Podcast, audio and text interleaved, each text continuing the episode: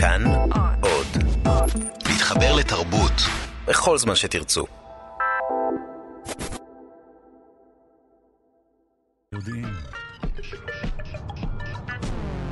שלום לכם. בני אדם עוד לא הצלחנו לגדל במעבדה, אבל כלי דם אנושיים כן. מדענים מאוניברסיטת בריטיש קולומביה הצליחו לגדל כלי דם אנושיים בצלחת פטרי במעבדה. ולמה זה טוב? כי על כלי דם כאלה אפשר לבחון תרופות וטיפולים ובכלל לחקור מחלות כמו אלצהיימר, מחלות לב וכלי דם, פצעים, שבת, סרטן, סוכרת. מיד כל הפרטים. שלום לכם, אנחנו שלושה שיודעים בכאן תרבות, אני דודו ארז, והיום אנחנו מדברים על אגרו-אקולוגיה, חקלאות תומכת סביבה ומגוון ביולוגי. מיד נבין מה זה אומר. איתי באולפן דוקטור עדי לוי, מנהל מדעי באגודה הישראלית לאקולוגיה ולמדעי הסביבה, וראש החטיבה לסביבה וקיימות במכללה האקדמית אחווה. שלום לך. שלום ובוקר טוב. אגרו-אקולוגיה, אה, מה זה אומר? תן לנו שורה, תן לנו כותרת, מה זה אומר בגדול? אוקיי. אגרו זה חקלאי ואקולוגיה זה הקיימות, אקולוגיה. אבל האם נכון. הכוונה היא שמחליפים הדברה בפרחים, או כל מיני טריקים כאלה שבאמצעותם אפשר להגדיל את ה... לשפר את הגידולים וכולי? אז uh, בשורה אחת זה בעצם חקלאות קונבנציונלית שמכניסים לפרקטיקה החקלאית כל מיני ממשקים שמשמרים את ה... או, או סביבה טבעית, או uh, משמרים את המגוון הביולוגי, שעוד מעט נדבר, נדבר על שני הדברים האלה ונראה בדיוק uh, איך זה עובד. מתוך דאגה לאותם בעלי חיים שעשויים להיפגע? מתוך דאגה כן? גם, גם לאותם בעלי חיים, גם למגוון הביולוגי, אבל גם אה, לחקלאות ולעצם העניין שהחקלאות תוכל להתקיים אה, בצורה כלכלית עדיין. טוב, אנחנו מיד נרחיב על כך אה, ונעסוק בעוד עניינים. סוף סוף תשובה לשאלה, כמה זמן נמשכת יממה בכוכב הלכת שבתאי, בזכות מידע שהגיע מגשושית המחקר קסיני של נאס"א, סוכנות החלל האמריקאית, יחד עם סוכנות החלל האירופית וסוכנות החלל האיטלקית. חוקרים הצליחו לחשב את התשובה, יממה אחת בשבתאי נמשכת 10 שעות, 33 דקות ו-38 שניות. מיד נרחיב וגם חקר מחלות מטבוליות תורשתיות בעזרת שמרים. אז מסתבר ששמרים לא עוזרים לנו לייצר בירה, אלכוהול אה, וגבינות. שמרים מסייעים לחוקרים לחקור מחלות מטבוליות תורשתיות. המחקר פורץ הדרך אה, הובל על ידי דוקטור דנה לאור ממעבדתו של, מעבדתו של פרופסור גזית בשיתוף עם אה, מרכז בלווטניק לפיתוח תרופות באוניברסיטת תל אביב. מיד נרחיב. העורך שלנו רז חסון, המפיקות הן אלכסנדרה לויקר וליטל איטי אמירן, על הביצוע הטכני די.ג'י אלון מקלר. תודה רבה ליגאל שפירא שמלווה אותנו. אתם מוזמנים להאזין לנו בין היתר באמצעות היישומון החינמי כאן אודי. אז שוב שלום לדוקטור עדי לוי, מנהל מדעי באגודה הישראלית לאקולוגיה ולמדעי הסביבה וראש החטיבה לסביבה וקיימות במכללה האקדמית אחווה. אנחנו מדברים על אגרו-אקולוגיה. אז במה מה, מה זה ובמה זה, ובמה זה שונה מחקלאות אה, רגילה במרכאות? אוקיי, אז אה, קודם כל נתחיל מזה שלאגרו-אקולוגיה יש אה, מגוון שמות, אה, קוראים לה לפעמים חקלאות מקיימת, חקלאות תומכת סביבה, חקלאות תומכת מגוון ביולוגי, יש לה שמות רבים. אבל בשביל להבין בדיוק על מה אנחנו מדברים, ניתן איזשהו רקע קצר בכלל על, אה, על חקלאות, אה, החקלאות המודרנית וגם על החקלאות האורגנית, ונראה איפה אנחנו בדיוק ממוקמים בין לבין. אז... אה, זאת אומרת שיש חקלאות אורגנית וזה לא אגרו-אקולוגיה, זה משהו אחר. זה משהו אחר. אוקיי. אה, זה תחום, תחום מחקר מדעי ויישומי. קרוב אבל אחר. אז אה, קודם כל מבחינת החקלאות המודרנית, אנחנו אה, יודעים שהחקלאות המודרנית, המטרה שלה היא, היא להיות כמה שיותר אינטנסיבית, לייצר תוצר כמה שיותר גבוה ליחידת שטח. אנחנו משתמשים בהשקיה, בדשן, בחומרי הדברה, ואנחנו גם בישראל מאוד מצטיינים באינטנסיביות של, ה, אה, של המערכות אנחנו החקלאיות. רוצים לייעל את התהליך, ובסופו של דבר לגדל כמה שיותר עגבניות או חסות ליחידת נכון, שטח. או חיטה או תירס. כן. וכשאנחנו חושבים על, לדוגמה, דווקא על חיטה או תירס, אנחנו יכולים אה, אה, לראות ככה בראש תמונות של שטחים אינסופיים של גידול אחד, של אותו תירס או אותו חיטה, לדוגמה בארצות הברית. כן, בארצות הברית זה הרי מטורף, נכון. לא? גידולי התירס שם זה משהו מטורף, כי כל- הכל עשוי מתירס. הכל עשוי מתירס. מהסוכר, דרך אריזות ועד הכ- הכל. נכון. ועד אה, גם אנרגיה שמפיקים. נכון. אה, אז, אה, אז כשאנחנו מדברים על החקלאות המודרנית, אז באמת היא בדרך כלל מבוססת על גידול אחד, זה נקרא מונוקלצ'ר. אה, אותו גידול על שטח מאוד מאוד גדול, שכל הסביבה של אותו גידול, בגישה, אותה גישה מסורתית של, של, של עשרות שנים, כן, של החקלאות המודרנית, מדברת על שטח נקי לחלוטין מעשבים, נקי לחלוטין מצמחייה טבעית, הוא צריך להיות מסודר, נקי, שורות ישרות. אה, וזה בעצם, ה, אה, רוב המזון שלנו, הרוב המוחלט של המזון שלנו מגיע מאותה חקלאות, החקלאות המודרנית. אה, השדה, כמו שאמרתי, מסודר מאוד, בשונה מהטבע. אז זהו, שפעם פשוט עשו את זה כדי באמת להפיק את המירב, אבל לא התייחסו כל כך למגוון ביולוגי, לפגיעה בבעלי חיים באזור, נכון? לא, זה לא היה על סדר היום. זה לא היה על סדר היום, כי פעם היינו מיליארד אנשים, שני מיליארד, שלושה מיליארד, עכשיו כן. אנחנו אה, 7.6 מיליארד ואנחנו תוך, אה, תוך 20 שנה, אה, 30 שנה נגיע לאזור ה-10 אה, מיליארד בני אדם, והגידול המאוד מהיר הזה באוכלוסייה האנושית, גם אצלנו פה בישראל, אנחנו כתשעה מיליון היום ואנחנו אה, צפויים להיות בין 16 ל-20 מיליון אה, עד 2050, ככה שהשטחים החקלאיים אה, הולכים ומתכווצים כי אנחנו עושים דברים אחרים, אנחנו מפתחים, אה, בונים, מפתחים אה, תשתיות וערים, ואותם שטחים חקלאיים שאנחנו כן אה, מצליחים לשמור עליהם, צריכים לייצר באופן אינטנסיבי יותר כדי לספק מזון לכולם. אה, זאת החקלאות המודרנית בגדול, כמו שאמרנו, שימוש אה, אינטנסיבי בדשנים, בחומרי הדברה, במיכון חקלאי, זה כל מיני אה, מכשירים ו- וטרקטורים וקומביינים ענקיים וכל הדברים האלה. אפילו לפעמים לא אכפת לנו קצת להרעיל את הפירות והירקות, העיקר שהתפוקה תהיה מקסימלית, כמובן בגבול הסביר. אז יש תקנים לכל השאריות כן. של חומרי הדברה, ויש בדיקות שנעשות, ובגדול זה, זה לא אמור להרעיל אותנו, אבל באופן כללי, זאת החקלאות המודרנית. וכשאנחנו מסתכלים על החקלאות האורגנית, שהתפתחה אה, לפני כמה וכמה עשורים, אה, התפתחה באופן משמעותי, מתוך אולי גם הגישה הרומנטית של חיבור לטבע ושמירה על הטבע וחזרה לטבע. אה, בעצם החקלאות האורגנית מנסה אה, להשתמש כמה שפחות בחומרים סינתטיים, כימיים, תוצרי תעשייה, אם זה דשנים וחומרי הדברה. אני מנסה להבין, האם יש הגדרה לחקלאות אורגנית? כי לעיתים יש תחושה שאפשר להדביק את המילה אורגני על כל מה שרוצים לקחת עבורו עוד עשרה שקלים בסופר. זה לא נכון? יש תקנים לכך? יש תקנים ויש הגדרות מאוד מאוד אה, ברורות לגבי החקלאות האורגנית, ומה מותר ומה אסור לעשות, ובאיזה חומרים מותר ובאיזה חומרים אסור. הגישה היא להחליף את החומרים הסינתטיים הכימיים, אה, תוצרי התעשייה, להחליף אותם בחומרים טבעיים עד כמה שאפשר, שעברו בחינה ואישור על ידי גורמים מוסמכים, והגישה הזאת אמורה לייצר מזון בריא יותר לאדם ולסביבה, אבל אה, כל הנושא הזה עדיין נמצא באיזשהו דיון וויכוח בקהילה המדעית.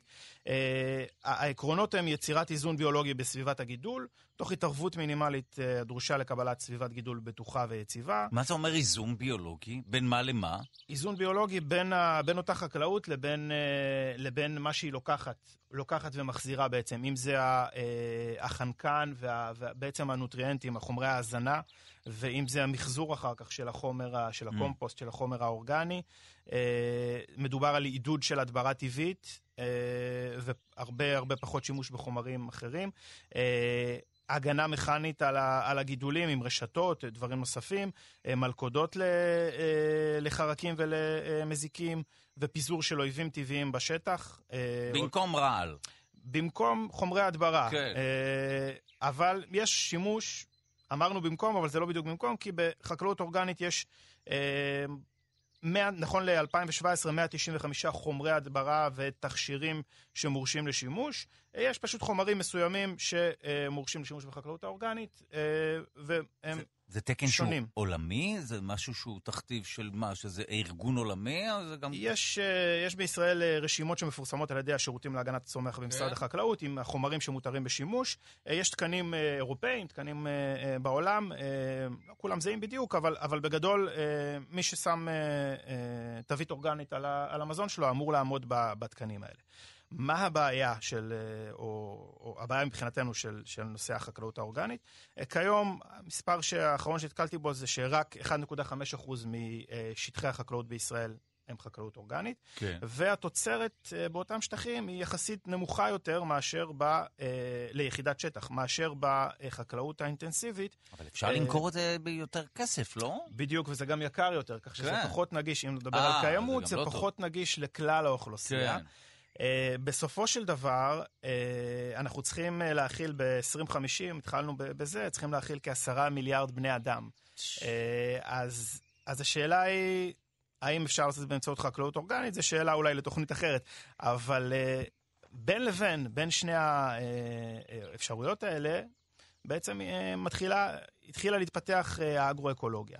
אגרו-אקולוגיה, מה זה בעצם? זה uh, תחום מדעי וגישה חקלאית שמשלב עקרונות אקולוגיים בניהול המערכת החקלאית, uh, ומושם דגש בגישה הזאת על uh, הכרת האורגניזמים שמועילים לחקלאות. כן. לעומת אלה שמזיקים לחקלאות. שאלה למי אנחנו דואגים? לאדם שאוכל את החיטה או את העגבנייה, או לבעלי החיים שמסתובבים בשדות? אז בגישת האגרו-אקולוגיה אנחנו מנסים לדאוג גם וגם. אנחנו מנסים mm. לדאוג לזה שלאדם שאוכל את המזון יהיה, יהיה מזון, ושלחקלאי יהיה כלכלי לגדל את המזון. אה, ובנוסף, לנסות לסייע אה, לבעלי החיים ולצומח, למגוון הביולוגי, שעוד רגע אה, נסביר בדיוק מה זה, לנסות לסייע לו עד כמה שאפשר, בצמוד או ליד הגידול החקלאי.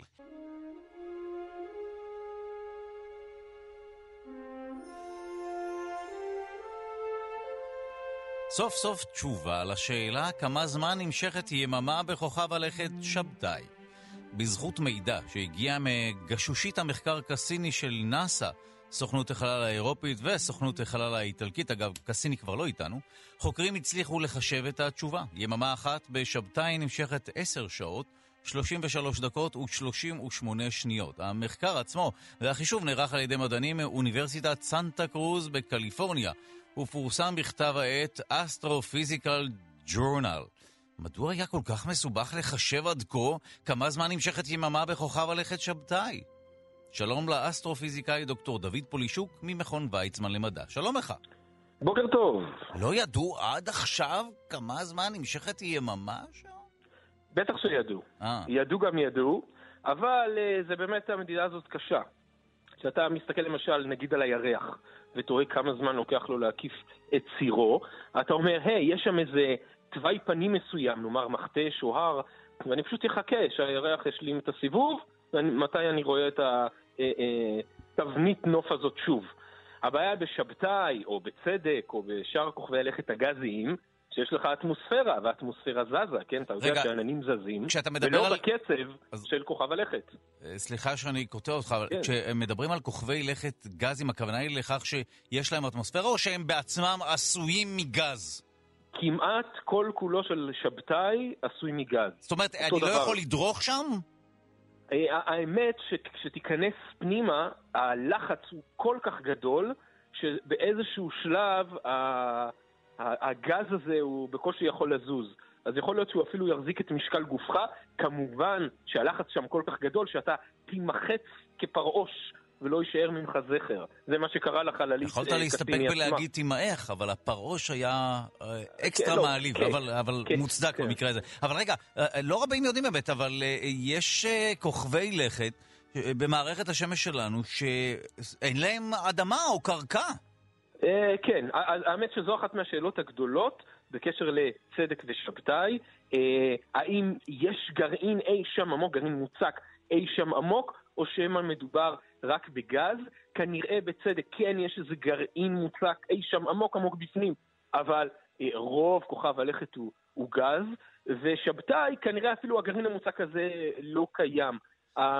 למשל, רק לשם המחשה, כן, קוטרו של כדור הארץ כ... נאמר בערך 13 אלף קילומטרים, הקוטר של הגזים בו, כן, של האטמוספירה, זה בסך הכל 100 קילומטר. הרי זה כלום. לעומת זאת, בשבתאי, למשל, מחקר גם עם, עם קסיני, הראה לאחרונה שהעומק של האטמוספירה, כלומר האזור שבו יש עננים שזזים וסופות וכו', הוא 9,000 קילומטרים, אוקיי? 9,000 קילומטרים. עד כדי ככה מרחק אה, גדול. בכל אופן, לגבי שבתאי והסיבוב שלו, קשה מאוד לדעת, כי אתה מסתכל על איזו סופה, נגיד, צדק מפורסם עם העין הכתומה הגדולה, נכון, הכתם האדום הגדול. נכון. אבל העניין הוא שהכתם הזה היא סופה בפני עצמה, והיא מקיפה את צדק לא בקצב הסיבוב של צדק עצמו. אז אתה צריך להיעזר במשהו אחר כדי לקבוע את הסיבוב. אז דרך אחת לעשות זאת, וזה מה שעשו בעבר, עם למשל החללית ויוג'ר, או החללית קסיני עצמה, מודדים את השדה המגנטי, אוקיי? לכדור הארץ למשל יש שדה מגנטי, אה, אתה, אתה יודע איך נראה כזה אה, אה, כזה מגנט, נכון? יש לו כאילו קוטב צפוני, ויוצא הקו השדה ומתחבר לקוטב, לקוטב הדרומי. כן. אותו דבר עם כוכבי הלכת, אבל אה, אה, אה, אה, אה, למשל על כדור הארץ, הציר המגנטי הוא קצת אה, בזווית, יש לו איזה זווית בינו לבין ציר הסיבוב של כדור הארץ. עכשיו, זה עוזר לנו, כי כשאתה מסתכל, מודד את השדה המגנטי, אתה תראה שינוי. למה? כי הכוכב הלכת מסתובב. אבל בשבתאי, הציר הסיבוב המגנטי הוא ממש חופף אחד לאחד לציר הסיבוב. כך שאתה תעשה את המדידה ולא תדע אה, אה, ולא תוכל לראות את השינוי הזה בשדה המגנטי כפונקציה של הסיבוב. אה, אז מה עושים? מה עושים ואיך הגשושית קסיני עזרה לנו? בדיוק, איך היא עזרה? אז מה שהחבר הזה הראה, ש... או, או משהו הם מדדו, זה שינויים בטבעות. אוקיי?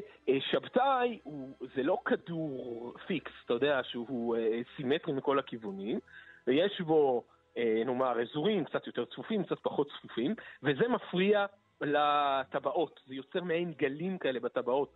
טבעות שבתאי הן מאוד מאוד דקות. אה, זה מדהים יחסית לקוטר שלהן. ולכן נוצרים שם אה, גלים, והוא למעשה מדד את ההפרעות האלה. אגב, ממה הטבעות עשויות? הן עשויות אה, רובם ככולם מגופי קרח ממש ממש קטנים. Mm. אה, אגב, המדידה שלו היא באמת יפה, אבל הוא לא הראשון שבאמת הגיע לתוצאה הזאת. למעשה, וזה היה קצת, אני חייב להגיד לך, מאכזב לקרוא בדיווח לתקשורת, התעלמות המוחלטת ממחקר קודם שבוצע כאן בישראל. והגיע לאותה תוצאה לפני שלוש שנים. אם כן, שוב אנטישמיות, הפעם לא, לא, לא, לא. באירוויזיון, אלא בעולם המדע. עזוב אנטישמיות, זה הכל המרדף אחרי התהילה. אה, פה בישראל... אנטישמיות, לדעתי, אנחנו נגיע יותר רחוק מבחינת כותרות שנקצור. פרופסור פה בארץ, רבית חלד, הייתה בתל אביב, ושי כספי ואלי גלנטי מוויצמן, הם עשו מדידה דומה, הם, הם אה, הסתכלו על הצורה של אה, שבתאי, כלומר באמת לראות איפה הוא קצת, נאמר, קצת יותר שמן, קצת יותר צפוף, והגיעו לתוצאה ממש דומה.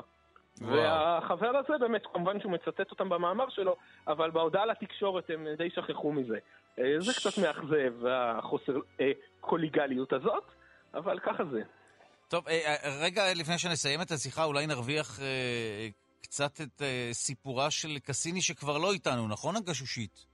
היא לא איתנו, כן. uh, היא uh, הוטבעה בתוך האטמוספירה האהבה מאוד כאמור, 9,000 קילומטר של שבתאי, אבל בנסיקה האחרונה שלה אל תוך תוכו uh, עדיין היא שלחה נתונים והשתמשו בהם. הזכרתי את פרופסור יוחאי קסטני מוויצמן, הוא ועמיתיו השתמשו בנתונים כדי לחשב עד כמה אה, עמוקה האטמוספירה, באמת המספר הזה של 9,000 קילומטר זה מספר שהם הביאו, ועמיתים שלהם מדדו, הסתכלו על הטבעות, ממש בחליפה אה, אה, האחרונה של קסיני ככה בתוך הטבעות, ומה שהם מדדו שם זה את קצב שקיעת האבק על טבעות הקרח האלו. וככה, ברגע שמדדו את קצב שקיעת האבק, ומדדו גם את העובי של האבק, הם יכולים לד... להגיד לך בנות כמה הטבעות. והמספר שהגיעו, שהם הגיעו אליו הוא שערורייתי, מספר של כמאה מיליון שנה. כלומר, הטבעות האלה בסך הכל צעירות מאוד ביחס כן. לגיל של מערכת זו השמש. זו עוד כותרת שבאמת נתקלנו בה לאחרונה, מאה מיליון שנה. זה גילן של הטבעות, כן, וואו. תחשוב, יחסית לארבע וחצי מיליארד שנים שמערכת השמש קיימת, כלומר, הייתה איזו התנגשות שיצרה את הטבעות האלה, והיא הייתה לא מזמן. כלומר, אנחנו ברי מזל שאנחנו יכולים לחזות בנוף היפה הזה של שבתאי וטבעותיו. וואו, טוב, אה, זה היה מרתק. תודה רבה לאסטרופיזיקאי ממכון ויצמן למדע, דוקטור דוד פולישוק. תודה לך. בשמחה. להתראות. אז אה, שוב נסכם, יממה אחת בכוכב הלכת שבתאי, כפי שנמדדה וחושבה על ידי מדענים, ומסתבר שכמה שנים לפני על ידי מדענים ישראלים. היא 10 שעות, 33 דקות ו-38 שניות.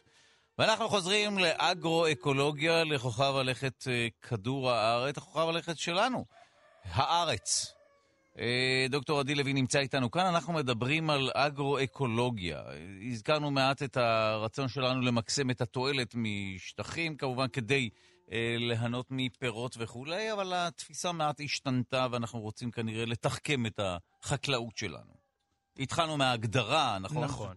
אז ההגדרה בעצם של אגרו-אקולוגיה, שהתחלנו אה, אה, לפרט אותה, היא, זה תחום מדעי, גישה חקלאית אה, אה, חדשה יחסית בעשורים האחרונים, אה, שמשלבת עקרונות אקולוגיים בניהול המערכת החקלאית, אה, ובגישה הזו מושם דגש על הכרת האורגניזמים שמועילים לחקלאות, זאת אומרת אויבים טבעיים למזיקים לדוגמה, אה, ובעלי חיים נוספים. כמו ו... למשל מה, דבורים? שמה... לדוגמה, דבורים הם... צורכי האבקה? נכון, הן מסייעות בהאבקה, אה, אבל יש אה, לדוגמה צרעות הפיליות שהן יכולות, הן בעצם אויבות של חלק מהמזיקים שלנו בחקלאות. אה, מעולה. ויש טורפים של אותם, לדוגמה, פרת משה רבנו, חיפושית אה, מושיט השבע לדעתי נכון, לא? אה, היא בעצם אה, גם אויבת של חלק מהקנימות וחלק מהמזיקים שיש לנו בחקלאות. אה, וואו. כך ש... שימוש, ב, שימוש באורגניזמים המועילים וגם היכרות עם המזיקים אה, שקיימים בסביבה החקלאית, והתחום הזה בעצם אה, בודק ועובד על יחסי הגומלין בינם לבין הסביבה שלהם, על מנת לקדם שימוש מושכל במשאבים טבעיים בחקלאות, תוך שמירה על איכות הסביבה והטבע. אז מה שאגרו-אקולוגיה מנסה זה בעצם לייצר כמות מזון אה, אה, זהות או דומות לאלה של החקלאות הקונבנציונלית. כן. אך אה, ככל שניתן אה, לצמצם את הפגיעה בסביבה ולאפשר לאפשר, אה, לבעלי החיים ולצומח הטבעי. אה, זה נשמע אוטופיה, זה קורה גם בישראל? זאת אומרת, הגישה הזו מיושמת גם בישראל? כן, זה קורה גם בישראל, אה, ואנחנו עוד רגע נפרט בדיוק באיזה תחומים, אבל יש, יש פה מגוון, אה, זה נקרא ממשקים חקלאיים, מגוון פרקטיקות שאפשר לנקוט בהם בגידול החקלאי הקונבנציונלי, כדי להפוך אותו ליותר סביבתי. אה, עוד מעט נפרט בדיוק אה, על מה מדובר. כן. אבל אה, אותה הכנסה, אותה הכנסה של עקרונות אקולוגיים למערכת החקלאית יכולה להוביל לשינוי בעצם מהותי בגיש, בגישות הניהול של החקלאות, לסייע לה להתקדם לעבר חקלאות בת קיימא. חקלאות כזו שמשאירה חלק מהמשאבים לדורות הבאים, לא בעצם מנצלת בזמן מאוד קצר את המשאבים ומותירה את הדורות הבאים ללא... אבל זה נשמע כמו משהו שהוא מתנגש לאינטרס של תאגידים, קונגלומרטים וכולי, להפיק כמה שיותר כסף אה, או תועלת, וזה משהו שנשמע שצריך להסדיר ברמת המדינה, לא? פיקוח, רגולציה וכולי, לא? אז זה לא חייב להתנגש, כי במצב שבו השינויים הם שינויים קלים ומטיבים עם, ה, עם המגוון הביולוגי, מטיבים עם הסביבה, אבל לא פוגעים ביבול, אז זה לחלוטין לא חייב אה, אה, להתנגש. אה, וכן, אה, באירופה לדוגמה מעודדים אה, שימוש בממשקים, שנדבר עליהם עוד מעט, שימוש בממשקים הספציפיים האלה, על מנת להפוך את הגידול ליותר סביבתי. מעודדים את זה באמצעות תמיכות ישירות לחקלאים. בארץ יש גם כל מיני תמיכות שחקלאים מקבלים לנושאים מאוד מאוד ספציפיים שקשורים בזה, אבל זה פחות מוסדר. Uh, בשביל להבין קצת מה, אמרנו פה, דיברנו פה על איזה מושג מאוד גדול, אגרו-אקולוגיה, בשביל להבין קצת על מה אנחנו מדברים בכלל, אנחנו צריכים להכיר כמה מושגים שקשורים דווקא לאקולוגיה ופחות לחקלאות. כן. המושג הראשון, שירותי מערכת. שירותי המערכת האקולוגית הם אותם תהליכים טבעיים ותפקודיים, שיש להם חשיבות מאוד גדולה לקיומנו ולרווחתנו. Uh, זה יכול להתחיל מ... משירותי האבקה, שדיברנו עליהם, שאנחנו מקבלים מהחרקים, מהדבורים, בשדות החקלאיים. שוב, יש בעלי חיים, חרקים בגדול שמעבירים את האבקנים וכך מפרים וכולי, מסייעים להפריה, נכון? נכון. אה, יש, יש האבקה באמצעות רוח ויש האבקה באמצעות אה, חרקים, ואותם חרקים מספקים לנו שירות שירות מאוד מאוד חשוב לחקלאות. אה, דיברנו קצת קודם על האויבים הטבעיים, אותם, אותם חרקים או בעלי חיים שטורפים חלק מהמזיקים לחקלאות. אה, זה עוד שירות שאנחנו מקבלים מהמערכת האקולוגית. אה, מערכת האקולוגית גם אה, מספקת לנו שירותים נוספים, כמו מזון, מים, חומרי בנייה, אנחנו מדברים על עץ לדוגמה, שירותים תרבותיים למטרות נופש ותיירות, מגוון, מגוון שירותים נוספים, אם זה בקרה של האקלים, ואם זה מניעת שיטפונות וסחף קרקע באמצעות צמחייה טבעית, okay. כן. ודברים נוספים. אז אלה שירותי המערכת האקולוגית שהחקלאות האגרו-אקולוגית בעצם אה, משתמשת בהם ורוצה להעצים אותם. אה, עוד מושג שאנחנו צריכים להכיר הוא מסדרון אקולוגי. כן. מסדרון אקולוגי אה, זה בעצם שטח פתוח שלא נתון לשינויים תדירים במרחב ובזמן, והוא מחבר בין שני אזורים טבעיים. אם לדוגמה נחשוב על שתי שמורות טבע, בישראל, אז הן קטנות יחסית, שתי שמורות טבע שמרוחקות אחת מהשנייה, בשביל שאותן אוכלוסיות בין שתי שמורות הטבע האלה של כל בעל חיים ש, שהוא לא מסוגל אה, אה, לעוף ביניהם, לדוגמה. אה, בשביל שיהיה קישור בין אותן אוכלוסיות, צריך איזשהו מסדרון אקולוגי, איזשהו שטח כן. ש... הוא יכול להיות צר, הוא יכול להיות רחב. זה ממש צינורות פיזיים, כמו שעושים כדי לעקוף כבישים וכולי, או מתחת לכבישים, או מעין גשרים של בעלי חיים? אז זה פחות מעברי בעלי חיים, אבל כן. זה ממש אה, אזורים שמוגדרים גם 아. אה. במפות תכנון, כאזורים שבהם אה, אסור לבנות ו- ואסור אה, לפתח אותם, והם נועדו לשמור על הקישוריות בין השטחים הטבעיים השונים. לא מבודדים בעלי חיים. המטרה היא כמה שפחות לעשות כן. את זה, כי ברגע שנבודד אוכלוסיות, נקבל אה, אפקט ביולוגי שאנחנו מכירים, אינברידין רבייה בתוך, ה, בתוך אותה קבוצה קטנה של בעלי חיים שיילכדו באותו אזור, אה, שזה כמובן יפגע בסופו של דבר באותה אוכלוסייה, האוכלוסייה פשוט יכולה לקרוס כתוצאה מ, אה, ממצב כזה. לכן מסדרונות אקולוגיים הם חשובים, אה, ובמקרים רבים הם מתייחסים אפילו לשטחים צרים יחסית, שבעיקר ארוכים והרוחב שלהם הוא צר. יש למונח הזה הגדרות שונות בכל מיני אזורים בעולם, אבל חלק מהממשקים האגרו-אקולוגיים בעצם מאפשרים יצירה טובה יותר של מסדרונות אקולוגיים בשטחים החקלאיים. המושג, אולי לפני האחרון, מגוון ביולוגי. מגוון ביולוגי זה מכלול המערכות האקולוגיות והנופיות שמקיימות את עולם החי, ובעצם כל בעלי כולל החיים... כולל גם בעלי חיים וצמחים. והצמחים ו... שנמצאים okay. אוקיי. ב, אה, באותו אה, שטח, באותו אזור.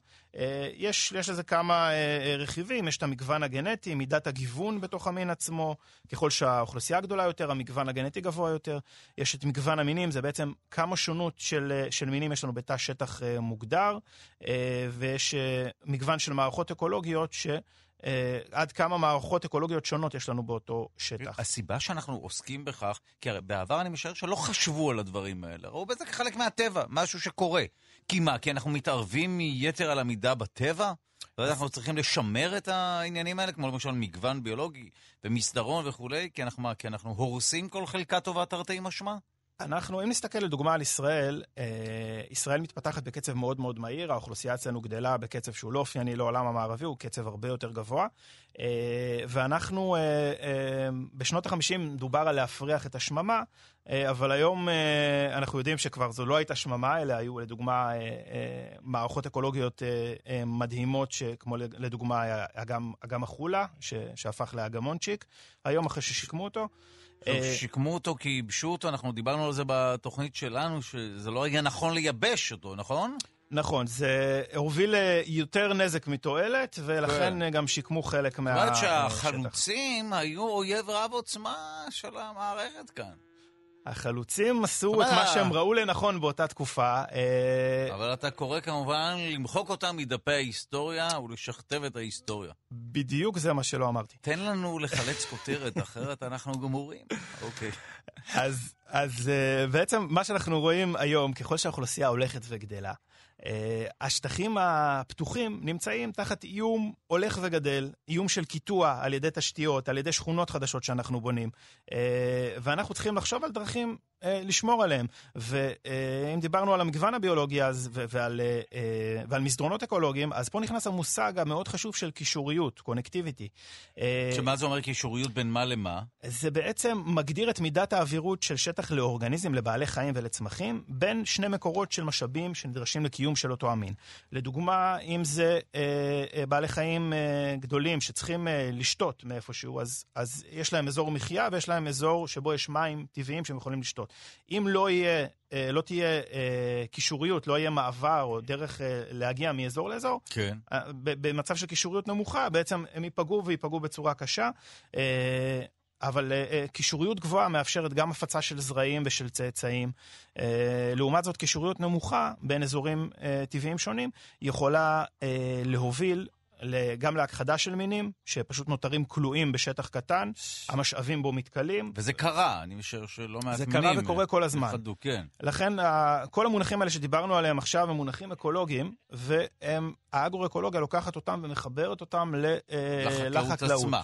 רבה, שלום לכם, אנחנו שלושה שיודעים בכאן תרבות, אני דודו ארז, איתי דוקטור עדי לוי, מנהל מדעי באגודה הישראלית לאקולוגיה ולמדעי הסביבה, וראש החטיבה לסביבה וקיימות במכללה האקדמית אחווה. אנחנו רוצים לעבור למחקר חדש. שימו לב, בני אדם עוד לא הצלחנו לגדל במעבדה, אבל אה, כלי דם אנושיים, כן, האם זו התחלה? ודאי, של מה מיד נבין. מדענים מאוניברסיטת בריטיש קולומביה הצליחו לגדל כלי דם אנושיים בצלחת פטרי, במעבדה. כך פורסם בכתב העת Nature, מדובר בבניית אורגנואיד, מבנה תלת-מימדי שמדמה איבר, ומורכב מתאי גזע. ולמה זה טוב? כי על כלי דם כאלה אפשר לבחון תרופות, טיפולים ובכלל לחקור מחלות, כמו למשל אלצהיימר, מחלות לב וכלי דם, פצעים, שבץ, סרטן וגם סוכרת. אנחנו רוצים לומר שלום למנהלת המערך לניתוחי כלי דם, המרכז הרפואי רבין, דוקטור גלית סיבק. שלום לך. שלום, שלום. טוב, לפני שנבין מה המשמעות של המחקר הזה או של הפיתוח הזה, אה, איך, איך עושים את זה? איך מגדלים כלי דם אנושיים במעבדה? בעצם לוקחים תאי גזע, אה, כאשר גורמים להם לעשות את מה שהם עושים בסך הכל באופן טבעי, להסתדר בצורה של אה, עיגולים סביב חלל וליצור כלי דם חדשים. גם באופן טבעי בגוף שלנו נוצרים כלי דם חדשים בכל פעם. וזה חיקוי של המנגנון הטבעי לבניית כלי דם בגוף שלנו. עכשיו, מדובר גם בצורה עצמה של הגדילה שלהם וגם בסיווג שלהם של כלי דם? תאי כלי דם הם מצופים בתא שנקרא אנדוטל. כן. בעצם לוקחים תאי גזע מסוג של אנדוטל, ובעזרתו מנסים לבנות כלי דם, כאשר בגוף שלנו בעצם כלי דם יודעים ליצור כלי דם חדשים בעזרת מה שאנחנו קוראים ענפים, שהם אה, גורמים להם להסתדר בצורת חללים ולבנות את הכלי דם. מה שהם הצליחו זה mm. לחקות את ההליך הטבעי הזה. מדובר בכלי דם קטנים מאוד, בנימים, לא בכלי דם גדולים כמו עורקים שמזינים את הרגליים שלנו. אבל זו התחלה. כן, מדובר בכלי דם זעירים, והמטרה היא אה, לראות איך אנחנו מבינים את המחלות שקורים לכלי הדם, ואיך אנחנו יכולים לגרום לגוף שלנו לגדל כלי דם טובים מחדש. וואו. טוב, כן. ובאמת אפשר uh, לבצע ניסויים או לבחון תרופות uh, על כלי הדם האלה כאילו היו בגופו של אדם? זה לא, זה כרגע זה מאוד בשלב הניסוי. Mm. ובעצם כמובן שכלי דם קטנטנים שנמצאים בתוך צלחת פטרי קטנה, הם לא בחיקוי לגמרי של כלי הדם הגדולים שמזינים את האיברים החיוניים בגוף שלנו. אבל זאת בהחלט התחלה, מכיוון שאנחנו לא מבינים לחלוטין את המנגנון שבו אה, כלי הדם נבנים מחדש, וגם לא את המנגנון הפגיעה, למשל במחלות כמו סוכרת, אנחנו בהחלט יודעים שיש פגיעה בכלי דם, אנחנו בפתולוגיה רואים את הפגיעה בכלי דם, אבל אנחנו לא לגמרי מבינים את המנגנון, איך נגרמת הפגיעה הזאת, ובטח לא יודעים איך לעצור אותה. וואו. שזה אלה דברים מאוד חשובים. אבל טוב, יות, עדיין... אפילו עוד יות, לא פחות מדאיג זה מה שאמרת בהתחלה, שלא יודעים למה זה נגרם. זאת אומרת, מה הקשר בין הסוכרת לבין הפגיעה הזו? לא שאנחנו לא יודעים אה, אנחנו לא יודעים את המנגנון, אם היינו יודעים לגמרי את המנגנון הפגיעה, כן. אה, אז אנחנו גם נוכל לעבוד על תרופה mm. שתמנע את הפגיעה. אז אנחנו, אנחנו כן יודעים שזה פוגע, אנחנו יודעים לזהות, אנחנו יכולים לזהות כלי דם פגוע מסכרת, בהחלט, אבל זאת לא הבעיה. הבעיה היא, אוקיי, הכלי דם חולה, הבעיה היא איך בדיוק המנגנון של הפגיעה של סכרת בכלי דם, ואיך אנחנו יכולים למנוע אותה.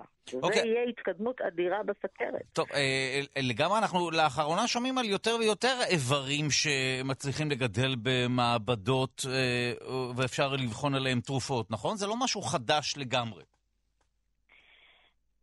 אה, כן, אז המדע מתקדם. הבעיה בכלי דם, שכמו שאמרתי, כלי דם הגדולים שמזינים את האיברים החיוניים בגוף שלנו, את זה עדיין לא הצליחו לגדל, כן. או לשכפל, או להדפיס. לא. ולכן אנשים היום עדיין עוברים קטיעות בגלל חוסר אספקת דם לרגליים. Mm. ואין לנו, אין לנו צורה לשים להם ממש כלי דם חדשים, בעיקר בחולי סכרת, שממש אין להם כבר כלי דם משלהם. וואו. טוב, כן, אז זה, גם אם הדבר הזה מעט יקדם את המחקר בנושא הזה, זה כבר הרווחנו נכון, משהו. אבל זאת התחלה, ואנחנו נקווה שבעתיד אפשר יהיה באמת אה, גם אה, לגרום לרגל לצמח כלי דם חדשים, ולו רק גם קטנים, ובטח ובטח גדולים. זה יהיה הישג גדול. וואו. טוב, אני מודה לך על השיחה הזו. מנהלת המערך לניתוחי כלי דם במרכז הרפואי רבין, דוקטור גלית סיבק. תודה רבה לך. תודה, תודה. טוב, אני הייתי בטוח שאנחנו בעוד רגע מצליחים לייצר במעבדה אדם שלם, אבל היא הורידה אותי לקרקע ודיברה על נימים קטנטנים. אבל כך מתחילים. בהחלט. עד שנגיע ליצירה של פרנקנשטיין. אנחנו... זה גולם. כן, כזה. כנראה עוד כמה עשורים כבר... בתוכנית שלושה שיודעים, פרק 20,526. אנחנו חוזרים לדוקטור עדי לוי, אנחנו מתקרבים לסיומה של השעה הראשונה שלנו. בשעה הבאה נעסוק בחקר מחלות מטבוליות תורשתיות בעזרת שמרים. שווה לכם להאזין, אה, וגם אה, נדבר על הקשר בין חקלאות, אגרו-אקולוגיה וקפיטליזם. אבל אנחנו רוצים uh, להמשיך ולדבר איתך, אתה שוחחת על כמה מושגים שקשורים לעניין הזה, uh, ודיברת על מגוון ביולוגי. בוא נשלים רק את עניין האמנה שעוסקת במגוון ביולוגי. מה, מה יש באמנה הזו? מי חתום עליה? אוקיי, okay, אז בשנת 1992 ישראל חתמה על אמנה בינלאומית בנושא המגוון הביולוגי, אמנת המגוון הביולוגי, אה, שמשמשת ציון דרך בחוק הבינלאומי. היא מכירה לראשונה בכך ששימור המגוון הביולוגי הוא עניין שמשותף לכלל האנושות, אה, והאמנה הזאת מטפלת בעצם בשמירה על המגוון הביולוגי, אה, מתמודדת בהתמודדות עם מינים פולשים, עם הנדסה גנטית, אה, כל מיני גורמים שמשפיעים על המאגר אה, הטבעי של המינים בטבע. כן. היא מכסה את המערכות האקולוגיות, המינים, המקורות הגנטיים שקיימים, ויש לה שלוש מטרות עיקריות. אחת זה כמובן שימור המגוון הביולוגי הקיים, שימוש בר קיימא במרכיביו, על מנת לא לפגוע ב- ב- בסופו של דבר במגוון הביולוגי, וחלוקה הוגנת ושוויונית של התועלות שנובעות מניצול אותם משאבים.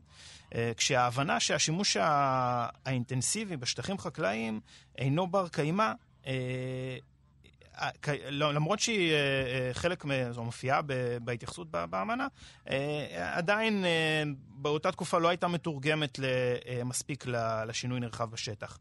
בסופו של דבר אבל, אם נעזוב רגע את האמנה, כשאנחנו כן. מדברים על חקלאות וחקלאות אינטנסיבית, אנחנו צריכים להתייחס לעוד נקודה. עם כל הכבוד לטבע, ויש כבוד, כמו שאומרים, אה, אם הגידול החקלאי לא יהיה כלכלי לחקלאי, זאת אומרת, הוא לא יוכל לקיים את עצמו, הגידול הזה לא יתקיים. והשטח החקלאי... המודל הכלכלי חייב להיות רווחי כמובן. נכון, המודל הכלכלי חייב להיות רווחי בצורה זו או אחרת. אחרת, אותו שטח חקלאי שאנחנו רוצים שגם ידאג לסביבה, עלול בעצם להינטש, אה, ושטחים חקלאיים, אנחנו יודעים, במיוחד בישראל, הם מאוד מאוד קל לפתח אותם ולהפוך אותם, לשנות ייעוד ולהפוך אותם לשטחים בנויים. אה, זה הרבה יותר קל מכל שטח אחר, כי השטח החקלאי, כשהוא נטוש, הוא פשוט ריק, ומאוד אה, מאוד מהר מנסים לשנות את ייעודו. אז אנחנו צריכים לשמור על הסביבה, אנחנו צריכים לשמור גם על החקלאות, כדי שתוכל לסייע לנו לשמור על הסביבה. אז אתה נגד מגדלים במקום שטחים חקלאיים. אז למכור. את הקרקע החקלאית שהתכוונתי לרכוש. אה, מגדלים זה דווקא, אה, אם הם בנויים נכון, זה דווקא פתרון מצוין לשמירה על השטח הפתוח, כי אה, לעומת בנייה, אה, בנייה של אה, צמודי קרקע, שתופסת המון שטח. מגדלים אפשר לבנות ב, בהתחדשות עירונית, פה על ערימות, כמויות אדירות של בתים של 2-3 קומות, להפוך אותם לבתים גבוהים, זה בהחלט ציפוף השטח הקיים יכול לשמור גם הוא על, ה, על הסביבה הטבעית, פשוט שלא לא נפתח אותה לערים. זה הפך להיות מותג של עשירים מגדלים, אם זה כל כך אקולוגי ו...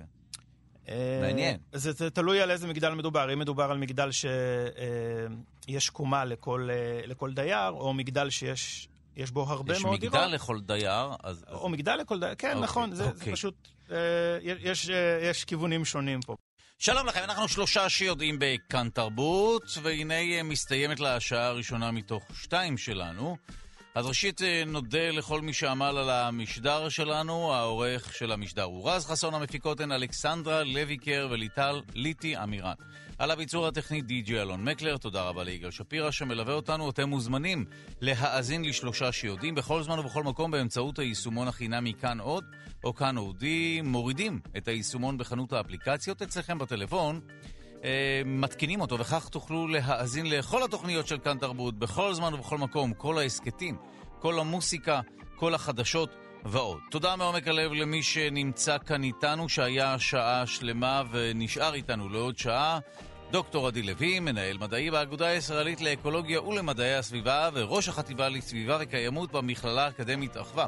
באמצעותו למדנו מהי אגרו-אקולוגיה, חקלאות תומכת סביבה ומגוון ביולוגי. בשעה הבאה נרחיב עוד יותר ונבין איך אפשר להפוך את ההדברה או להמיר את החומרים הרעילים בשדה בלמשל אה, בעלי חיים או פרחים, אפילו שמשמשים כהדברה, כי כן אפשר להפוך, להפוך אה, פרחים למשהו שהוא סוג של מדביר, נכון? יש פרחים כמדביר?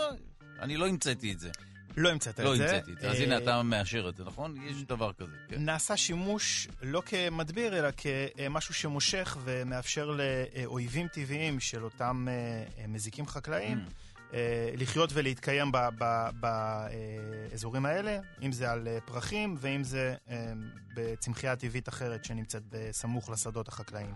טוב, אז, בש... אז אנחנו נרחיב על כך uh, בשעה הבאה.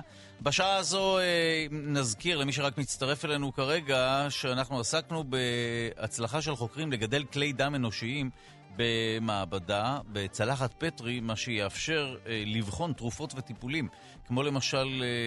Uh, תרופות למחלת האלצהיימר, מחלות לב, אוכלי דם, פצעים, שבץ, סרטן וסוכרת. על אותם אה, תאים שמגודלים אה, במעבדה, שמצליחים, אה, שחוקרים מצליחים לגדל במעבדה. דוקטור גלית סיבק, מנהלת המערך לניתוחי כלי דם במרכז הרפואי רבין, אמרה שמדובר בכלי דם קטנים, בנימים מאוד קטנים, אבל זו התחלה. בשעה הבאה בין היתר נעסוק בחקר מחלות מטבוליות תורשתיות בעזרת שמרים. אנחנו נבין ששמרים מסייעים לנו לא רק ליצירת יוגורט או בירה, אלא גם אולי בפתרון אה, מחלות מטבוליות תורשתיות. אז אנחנו יוצאים למבזק ומיד חוזרים.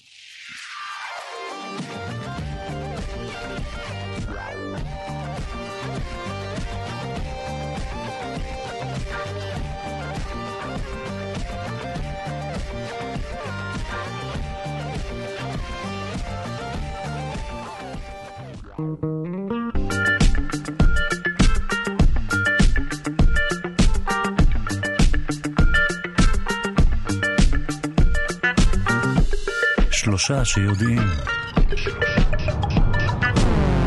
שלום לכם, חקר מחלות מטבוליות תורשתיות בעזרת שמרים. אה, ואם אנחנו נרצה להבין את המשפט הזה, אז יש מחלות שאפשר אולי לפתור באמצעות שמרים, מיד אה, נסביר. חוקרים מאוניברסיטת תל אביב פיתחו פלטפורמת מחקר חדשנית המבוססת על מודל של יצורים חד-תאיים מסוג שמרים. מה שמאפשר לחקור את המנגנונים של אותן מחלות מטבוליות תורשתיות, מיד ההסבר וההרחבה. שלום לכם, אנחנו שעה שנייה של שלושה שיודעים בכאן תרבות. אני דודו ארז, והיום אנחנו עוסקים באגרו-אקולוגיה, חקלאות תומכת סביבה ומגוון ביולוגי, ולכן איתי באולפן דוקטור עדי לוי, מנהל מדעי באגודה הישראלית לאקולוגיה ולמדעי הסביבה, וראש החטיבה לסביבה וקיימות במכללה האקדמית אחווה, ואיתו אנחנו מדברים על אגרו-אקולוגיה ועל פרחים במקום חומרי הדברה נגד בעלי חיים, ועל טריקים ופטנטים טבעיים לשיפור הגידולים, שמירה עליהם, הדברה ביולוגית ועוד ועוד. ונעסוק בעוד עניינים. העורך שלנו הוא רז חסון, המפיקות הן אלכסנדרה לויקר וליטל ליטי אמירן. על הביצור הטכני די.ג'יי אלון מקלר. תודה רבה ליגאל שפירא שמלווה אותנו. אתם מוזמנים להאזין לנו בכל זמן ובכל מקום באמצעות היישומון החינמי כאן אודי. לדוד משה הייתה איה ובחווה הייתה פרה, והפרה מומוי כל היום מומו, לדוד משה הייתה חווה, איה איה או. לדוד משה הייתה חווה, איה איה או. כמובן אה, בשירי הילדים הפרות אה, ניבטות או נשמעות כנהנות מהתהליך. צמחונים וטבעונים יאמרו אחרת. אבל אנחנו עוסקים היום בחקלאות שהיא יותר אה, צמחית, נכון דוקטור עדי לוי? ופחות אה, בגידול בעלי חיים. ולכן אני לא יכול להקיז כאן אג'נדות צמחוניות אה, קיצוניות ומטורללות. הנה... הנה אמרתי. אמרת, כן. אוקיי, למרות שאנחנו עסקנו בכך לאחרונה, גם אכילה של בשר, נכון. בשר אדום, בשר מעובד וכולי. כמשהו שהוא מזיק וכולי, וגם זה סוג של חקלאות, נכון? נכון. רק השבוע דיברנו על uh, נושא של uh, מחקר חדש שדיבר על מיסוי של בשר אדום, מקור כלכלי שיוכל להחזיר את העלויות הבריאותיות שיש לאכילה של אותו בשר, וגם חלק מהנזקים הסביבתיים שהוא, שהוא גורם.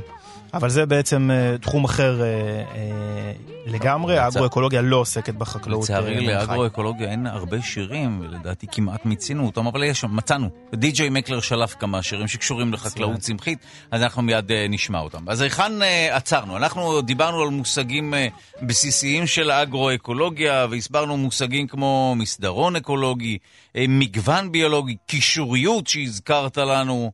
בוא נדבר על ממשקים אגרו-אקולוגיים. אבל אתה תהיה חייב okay. אוקיי. למצוא את הדברים הכי מעניינים, כי אחרת הרייטינג שלנו ייעלם, ואנחנו נגולגל מכל המדרגות. אז אנחנו נשמור על, ה- על הרייטינג. דברים פרובוקטיביים.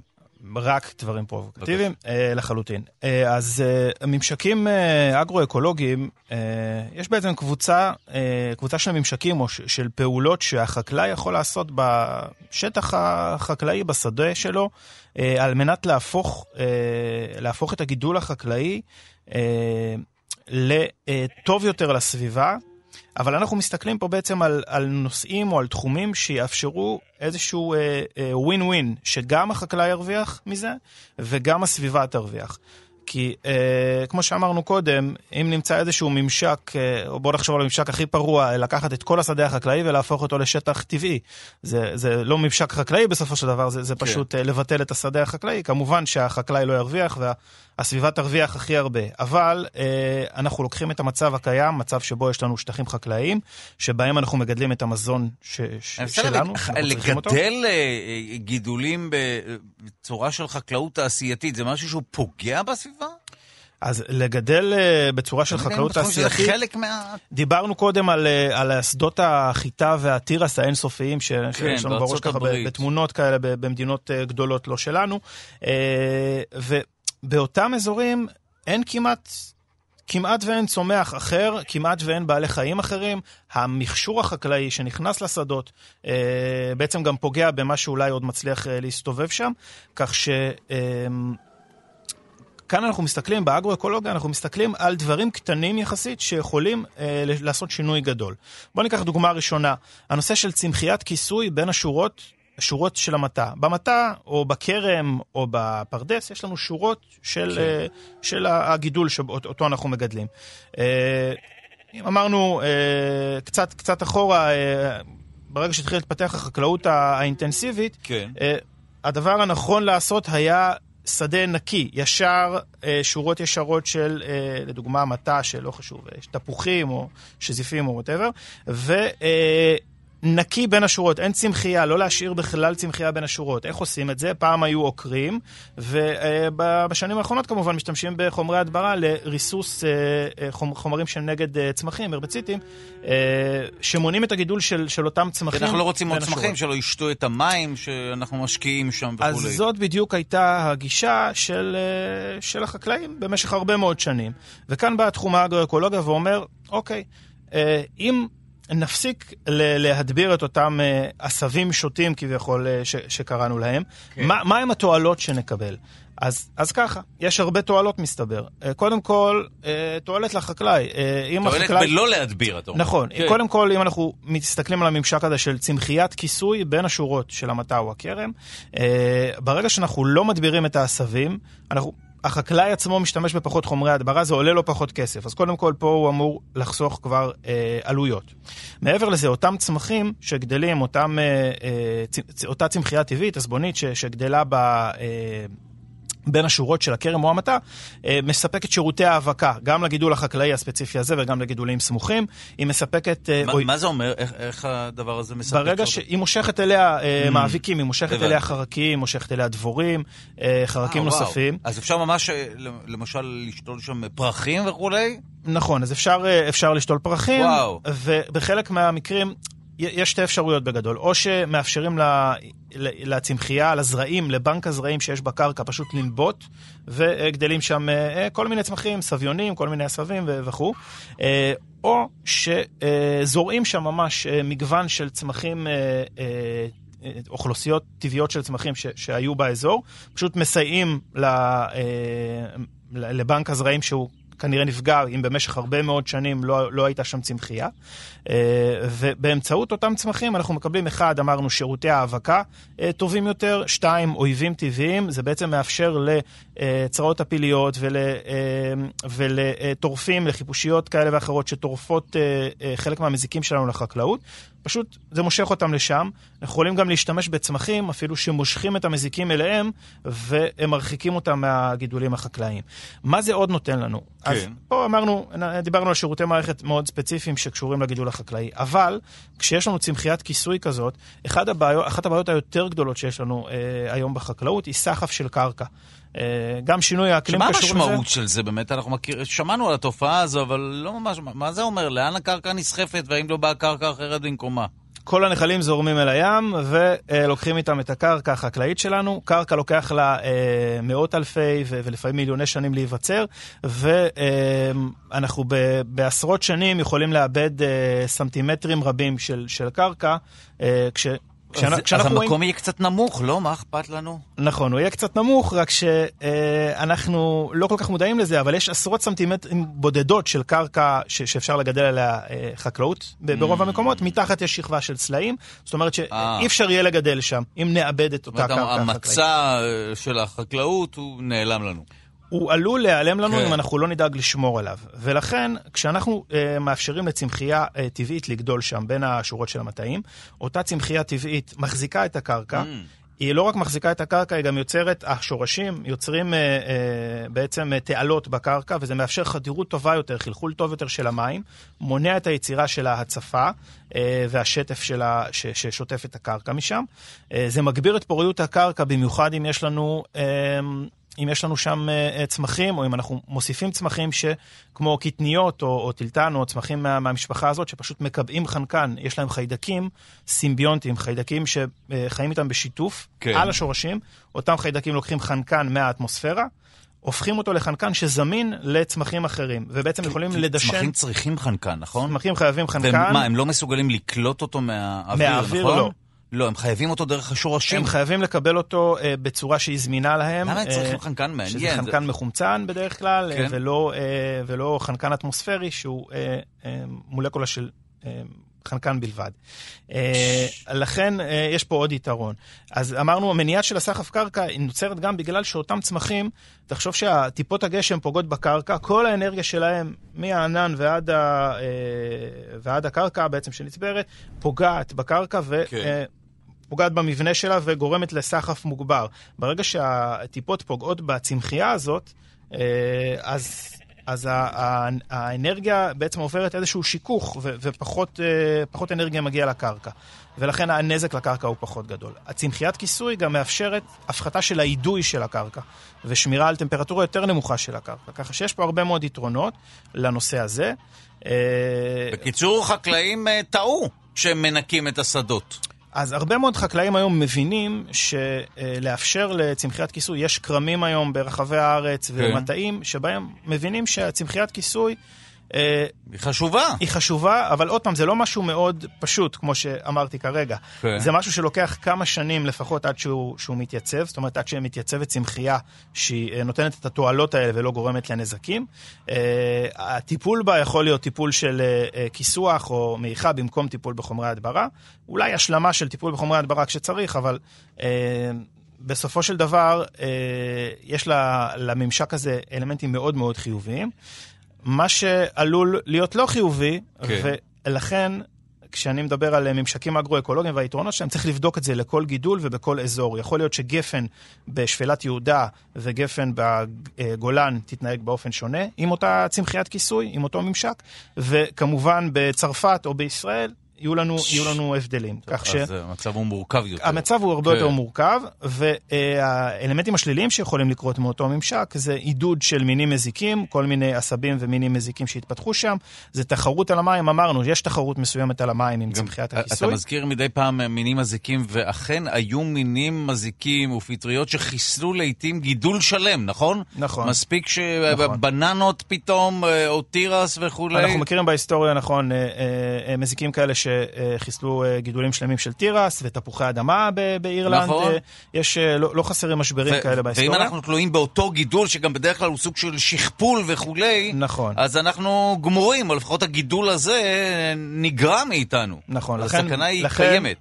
עשית לי קישור מצוין דרך אגב, כי בדיוק הממשק הבא שנדבר עליו זה אה, גיוון בתי הגידול, גיוון של סוגי בתי הגידול במרחב, בעצם פסיפס נופי.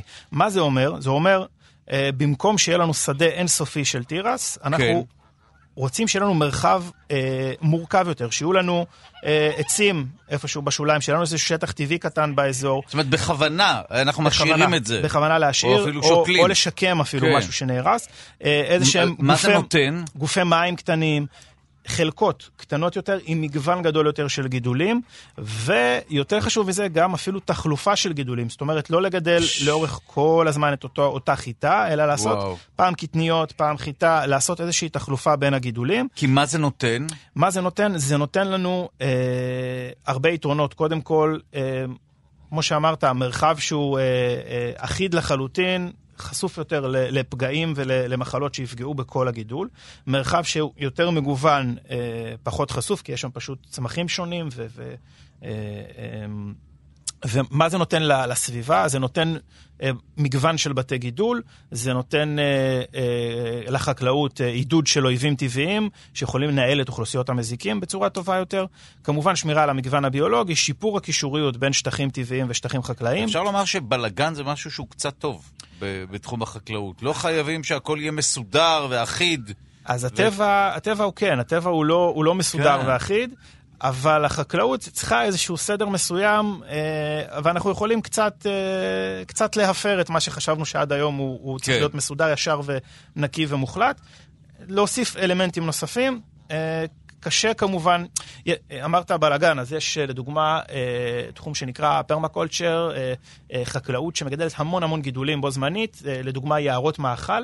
כן. במקרה הזה אה, יש לנו עץ אחד מסוג אחד, עץ אחר מסוג אחר, אה, כל מיני גידולים אה, על הקרקע שצמודים אליו, משהו מאוד מאוד מאוד מורכב ומגוון. נשמע כאוס מבחינה מסחרית, כלכלית, זה לא? זה כאוס בדיוק מבחינה מסחרית-כלכלית, יהיה קשה מאוד במורכבות הזאת כן. לקצור ולטפל בכל הגידולים. אבל... כשאנחנו לוקחים את המרחב החקלאי והופכים אותו לטיפה יותר מורכב, לקצת יותר אה, אה, מורכב מבחינה נופית ומבחינת אה, הגידולים גם, אנחנו יכולים להרוויח אה, לא, מעט, אה, לא מעט דברים. טוב, שלום לכם, אנחנו שלושה שיודעים בכאן תרבות. אני דודו ארז, איתי באולפן דוקטור עדי לוי, אנחנו מדברים על אגרו-אקולוגיה, אבל אנחנו רוצים לעבור כרגע למחקר חדש. שימו לב, חקר מחלות מטבוליות תורשתיות, מיד נבין מה זה אומר מחלות מטבוליות. בעזרת שמרים. מסתבר ששמרים אה, עוזרים לנו לא רק לייצר בירה, אלכוהול וגבינות, אלא גם מסייעים לחוקרים במקרה הזה.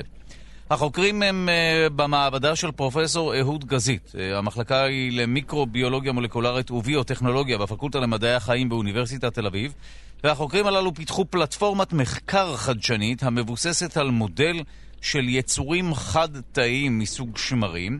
הפלטפורמה הזו מאפשרת לחקור את המנגנונים של uh, אותם, מחל... אותן מחלות מטבוליות תורשתיות. המחקר פורץ הדרך הובל על ידי דוקטור דנה לאור ממעבדתו של, מעבדתו של פרופסור גזית בשיתוף עם מרכז בלווטניק לפיתוח תרופות באוניברסיטת תל אביב. כל המחקר הזה פורסם בכתב העת Nature Communications. אנחנו מיד נסביר את הדברים, uh, כי כבר נמצאת על הקו החוקרת הבכירה במחלקה לביוטכנולוגיה ומיקרוביולוגיה מולקולרית באוניברסיטת תל אביב, דוקטור דנה לאור. שלום לך. שלום רב. טוב, אני, אה, אה, זה לא מאוד טריוויאלי או לא מאוד ברור לנו כרגע מה הקשר באמת בין מחלות מטבוליות תורשתיות לבין אה, שמרים, אבל בואי נתחיל מההגדרה. מהן מחלות מטבוליות? זו שאלה טובה. יש כמה סוגים של מחלות מטבוליות. אנחנו מדברים בעיקר על מחלות מטבוליות גנטיות, שבהן בעצם נפגע גן. אה, לרוב אה, מדובר בגן אחד שאחראי לייצור של אה, איזשהו אנזים שבסופו של דבר מפרק מטאבוליזם מסוים. ומה שקורה באותן מחלות זה שיש מוטציה שגורמת למחסור באותו אנזים, כן. ובעקבות כך מצטברות בסופו של דבר כמויות גדולות של אותו מטאבוליט בגוף. בתאים, בסופו של דבר בגוף, וההצטברות הזאת היא, היא, היא, היא טוקסית, היא יכולה לגרום לנזקים קשים. איזה מחלות מטבוליות מוכרות? אה, מחלות אה, מטבוליות מוכרות למעשה אה, כל ילוד ביום שהוא ישר בבית חולים כן. שנולד בודקים את חלק מאותן המחלות המטבוליות ביניהם פנילקטונוריה, טירוזינמיה, מחלת ה maple syrup, אה, הומוציסטינוריה, כל אותן אה, מחלות... אני מודה שהיחיד שאני הייתי מצליח לבטא זה ה maple syrup, אבל לא ניכנס למורכבות של המחלות האלה. אז איך באמת השמרים עשויים לעזור לנו? אז השמרים באופן מפתיע, כמו שציינת, מעבר לזה שהם... אה, יש להם המון יתרונות, אה, אה, נמצאים בבירה ובהמון מאכלים טובים שכולנו, רובנו צורכים על בסיס יומי. השמר הוא, מה שאנחנו קוראים הוא תאי או קריות. יש אחוז גנים ניכר שאנחנו רואים דמיון רב בין השמרים לבני אדם, והדמיון הזה בעצם נותן לנו יתרון לחקור מסלולים מורכבים באמצעות תא שמר שהוא אה, אה, תא יחיד, אבל בעצם מתפקד כאורגניזם, אה, ויחסית קל לעשות עליו אה, כל מיני מניפולציות גנטיות. אה, גם מניפולציות גנטיות וגם ברמה היומיומית, בגלל שהמחזור החיים שלו קצר, אנחנו יכולים אה, לקבל בפרק זמן יחסית אה, קצר אה, אה, אה, תשובות לשאלות אה, בסיסיות, כמו למשל אה, אה, שאלות שקשורות למסלולים מטאבוליים בתא, מסלולים שהם שמורים אה, כמובן, כי זה אחד הדברים הבסיסיים לכל אורגניזם, אה, יצירה ופירוק של מטאבוליטים. השמר במקרה הזה עוזר לנו בגלל שאנחנו, שוב פעם, כמו שציינתי בהתחלה, אנחנו מתעסקים במחלות אה, מטאבוליות גנטיות. אז מה שאנחנו בעצם ניצלנו את המערכת השמרית היא בעצם לחקות את מה שקורה אצל החולים, בעצם עבור תא בודד, אבל באורגניזם, באורגניזם, באורגניזם של השמר. כן. אה, ובעצם לגרום לשמר עצמו לצבור את אותו המטאבוליט הטוקסי. אה, אה, ואחרי שאנחנו בעצם מדמים את מה שקורה אצל החולים, אה, השאלה כמובן שנשאלת זה גם אנחנו יכולים להשתמש בשמר כדי ללמוד על המנגנונים המולקולריים שגורמים לאותן פתולוגיות נוראיות שאנחנו היום מכירים שגורמים למחלות השונות. ויתרה מזאת, כמובן, גם להשתמש בשמר כפלטפורמה לפיתוח אה, תרופות.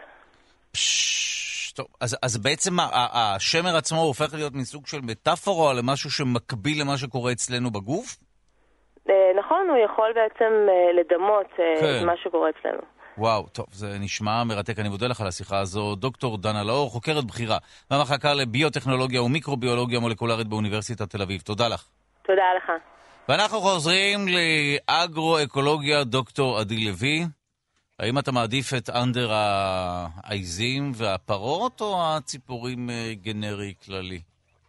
אה, ציפורים, בוא נתחיל עם ציפורים ונראה לאן זה ייקח אותנו. די.ג'יי מקלר מיד הוא אומן של רחשי רקע, כפי שאנחנו יודעים. הנה, שים לב איך בעלי החיים נמחקו לחלוטין מלבד ציפורים כמובן. אנחנו חוזרים אליך, אה, התחלנו לדבר על אה, מה שקורה בשדות, על שוליים של אה, שדות צמחייה מעט יותר מגוונת מצמחייה חדגונית, או איך קראו לחדגוניות הזאת? דיברנו על, uh, עד עכשיו בעצם על צמחיית כיסוי בין השורות במטה. אתה הזכרת איזה מושג. ודיברנו אחד... על... איך קוראים לגידול אחד? אתה, אתה הזכרת מונוקולטורה. מונוקולטורה, בדיוק. כן. זה מה שרציתי לדעת. אוקיי, אז בואו נדבר על הדברה משולבת, ואז אולי גם נענה לאנשים ששולחים לנו שאלות בפייסבוק, כמו למשל הנדסה גנטית כדי להילחם במזיקים, גידול של חרקים, מה זה אומר הידרופוניק, שלל עניינים שקשורים בחקלאות. בואו בוא נמשיך אז, ואז נענה על השאלות האלה. בוא נדבר על הדברה משולבת. אז הדברה משולבת, אה, זה נושא שאפשר אה, לדבר עליו תוכנית שלמה, אבל אה, הדברה משולבת זה בעצם מלבד ההדברה הכימית הרגילה שלנו כן. בחקלאות, המטרתה לצמצם את ההדברה הכימית ולהשתמש בכלים נוספים, וזה באמצעות קודם כל עידוד של אויבים טבעיים. דיברנו על שטחים טבעיים שצמודים לשטחים חקלאיים שיכולים לעשות את זה. היתרונות לשמירת טבע הם גדולים ומגוונים, אם זה שמירה על ציפורים, שמירה על מינים של צמחים עזבוניים מקומיים ועל המגוון הביולוגי בכלל. אה, מרוויחים מזה אה, פורקי רגליים, חגבים, אה, ציפורים שאוכלות חרקים, צמחיית בר, מאוד מגוון.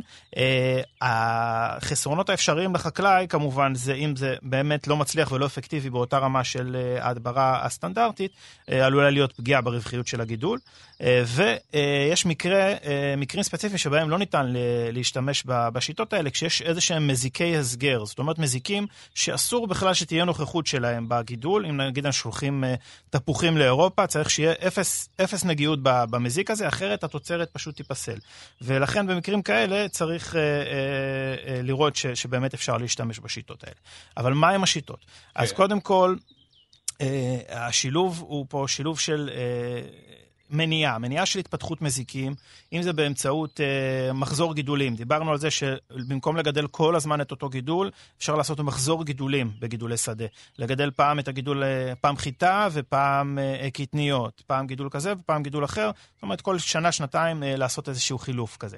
אה, לעשות אה, אה, חיטוי סולארי של, של השטח בעצם, במקום לעשות אומר? חיטוי כימי. באופן אה, רגיל מחטאים את הקרקע כדי שלא יהיו שם אה, אה, מזיקים לחקלאות. אפשר לעשות עם יריעות, לגרום לזה שהקרקע תתחמם במקום, במקום לעשות את החיטוי עם החומרים הכימיים. כי החום עצמו הוא סוג של הדברה? כי החום עצמו כן. יכול לעשות איזשהו, קרינת השמש, איזשהו חיטוי, קרינת UV והחום. ניהול ממש ממשקי, הסרה של פרי שלא מתאים לשיווק ועלול לשמש מקור להילוח של מזיקים. אה, שימוש באמצעים מכניים אה, כמו רשתות, יריות פלסטיק שמונעות אה, כניסה של המזיקים. Okay. כן. הדבר הכי, הכי חשוב אולי זה לעשות ניטור ופיקוח של המזיקים. במקום לבוא ולרסס באופן קבוע כל חודש, כל שבוע או, או כל תקופת זמן, יש פקחי מזיקים שיודעים לזהות בשדה כמה מזיקים יש לנו, איזה מזיק יש, מה הטיפול הנכון, וזה יכול להפחית טיפולים אה, אה, ש, שחקלאים היו עושים בצורה אה, קבועה, זה יכול להפחית את, ה, את השימוש בחומרי ההדברה ולחסוך לחקלאי גם כסף, ועדיין מבלי לפגוע ב, ביבול. כשאנחנו מדברים על הדברה משולבת, אנחנו מדברים גם על שימוש בכל מיני אמצעים, כמו מלכודות, מלכודות לחרקים מסוימים, או אמצעים שמבלבלים אה, באמצעות פרומונים לדוגמה, לבלבל כל מיני מזיקים, ויש ב, לדוגמה ביתושים, אה, אנחנו יודעים שיודעים לייצר היום בעולם אה, יתושים זכרים עקרים, ואז האוכלוסייה הכללית של אותו... במקרה הזה של יתוש שהוא לא מזיק לחקלאות, אבל, אבל של, של אותו מין. זה אה, כבר הנדסה גנטית? זה ב, יכול להיות גם באמצעות הנדסה גנטית כן. של אותם, אותם מזיקים. אה, נושאים של אה, שימוש באויבים טבעיים. אנחנו מכירים את הביו-תות, את התות שמשלבים בו הדברה משולבת. אה, משלבים שם בעצם אה, פשפשים וצרעות להדברה של כנימות. אה, אקריות אה, טורפות שהן, אה, אה, זה גם סוג של חרק, להדברה של אקריות אה, אדומות. אה, משתמשים בחרקים מסוימים להדברה של חרקים אחרים שמזיקים לחקלאות. את השימוש בתנשמות כמדבירות אה, ביולוגיות של מכרסמים, אני בטוח ש, אה, ש, שרוב האנשים כבר שמעו על הנושא הזה. זאת אומרת, משחררים תנשמת והיא אוכלת את המעכברים? מייצרים כאן? בסמוך לשדה החקלאי אה, מין תיבות כינון. כן? והתיבות כינון האלה מאפשרות לתנשמות להתיישב בהם, ואותן תנשמות צדות את המכרסמים שמזיקים לחקלאות. במקום להשתמש בחומרי הדברה של uh, מכרסמים, שהם גם מאוד רעילים לנו, והם גם עולים במעלה שרשרת המזון. תחשוב שאם uh, עוף דורס יאכל uh, uh, מכרסם כזה שהורעל, עוף הדורס הזה גם יורעל, וזה עולה במעלה שרשרת המזון. Uh, לכן זה, זה גם... Uh, uh, אפשרות טובה מאוד. יש עוד, uh, עוד פיתוח של uh, שימוש בציפורי שיר, גם תיבות כינון שמתאימות בדיוק לגודל, הפתח שלהם מתאים בדיוק לגודל של הירגזי המצוי. כן. והירגזי המצוי יודע לאכול את אש התפוח, מזיק שפוגע בתפוחים, אה, ויש ניסויים שממש עכשיו שמתנהלים אה, בנושא הזה. וואו. כך שיש פה מגוון, מגוון גדול של, אה, של אפשרויות. עם קצת תחכום אפשר לוותר על החומרים הרעילים, על חלקם לפחות. אפשר לוותר על חלקם, או על הכמות, או על התדירות שבה משתמשים בהם, אבל עוד פעם, זה לא אה, משהו מוחלט, זה משהו שצריך להיבדק בכל גידול ובכל אזור ספציפי, כי אה, יש שונות מאוד גדולה בתגובות של, של וגם בחקלאות תעשייתית אפשר לעשות את זה? זה נשמע משהו שאפשר לעשות אולי כירורגית באיזשהו שדה מסוים, לפזר, אבל כן אפשר? כן, לפזר אה, מלכודות אה, עם פרומונים או לפזר אה, תיבות כינון לתנשמות, אפשר פשוט, זה לא מאוד מסובך לעשות את זה, גם בשטח שהוא ממש בשוליים של השטח החקלאי, משהו שעושים, עושים היום באזורים נרחבים בארץ. פרופסור יוסי לשם קידם בזמנו את הנושא הזה בצורה מאוד, אה, מאוד משמעותית. אה, מעבר לזה, מעבר להדברה ביולוגית, בואו נדבר על עוד ממשק הרבה יותר פשוט. כן. אה, להבנה גם, משוכות חיות. מה זה משוכות חיות? זה בשולי השדות, אנחנו בעצם שותלים עצים ושיחים. שבעצם מסמנים לנו, מייצרים לנו מעין גדר חיה, גדר חיה שמגבילה את ה... את, כאילו, נמצאת בגבולות של השטח החקלאי.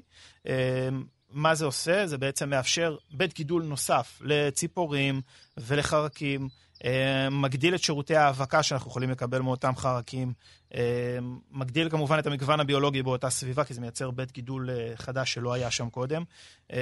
לשיחים ועצים, אנחנו מכירים הרבה מאוד תועלות, גם בסביבה העירונית, של סינון של האוויר, פשוט האוויר עובר דרכם, ואם בסביבה העירונית יש לנו מזהמים שנפלטים מרכבים, כן. אז אותם שיחים יודעים לטפל בחלק מאותם מזהמים. ובסביבה החקלאית, שהיום אנחנו בונים הרבה מאוד שכונות בסמוך לשטחים חקלאיים, אז בסביבה החקלאית אה, אה, שיחים ו, אה, ועצים ש, שבעצם גובלים בין השטח החקלאי לבין השטח המיושב, יכולים לאפשר גם לחומרי הדברה שנישאים באוויר לעצור שם על אותם שיחים ועצים ולא להמשיך הלאה. אל הסביבה הבנויה. שלום לכם, אנחנו שלושה שיודעים בכאן תרבות, ועכשיו שלושה שאוכלים.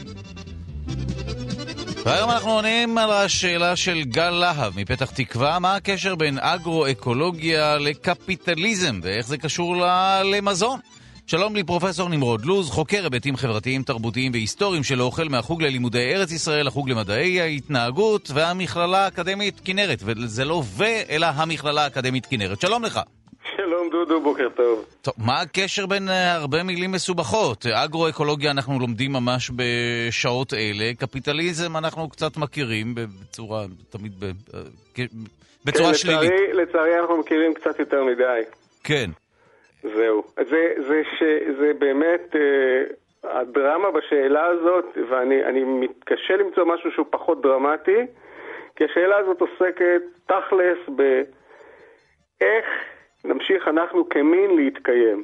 וצריך לזכור כדי להבין את השאלה הזאת, שככל שנהיה מתוחכמים, ככל שנהיה מתקדמים, המין האנושי תמיד נמצא צעד אחד מהקטסטרופה התזונתית. או ממה שאנחנו תמיד מפחדים ממנו, מהיעדר מזון.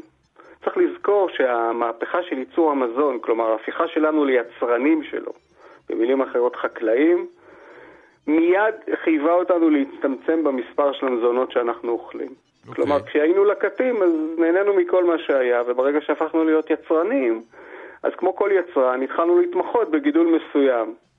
עכשיו, מצד אחד התמחות זה דבר נהדר, כי אתה צובר יותר מידע, אתה יודע איך לעשות את זה יותר טוב. מצד שני, ברגע שאתה מתמחה, אז הסיכוי לקטסטרופה הוא הרבה יותר גדול, כי גיוון היא נשמת אפה של קיימות.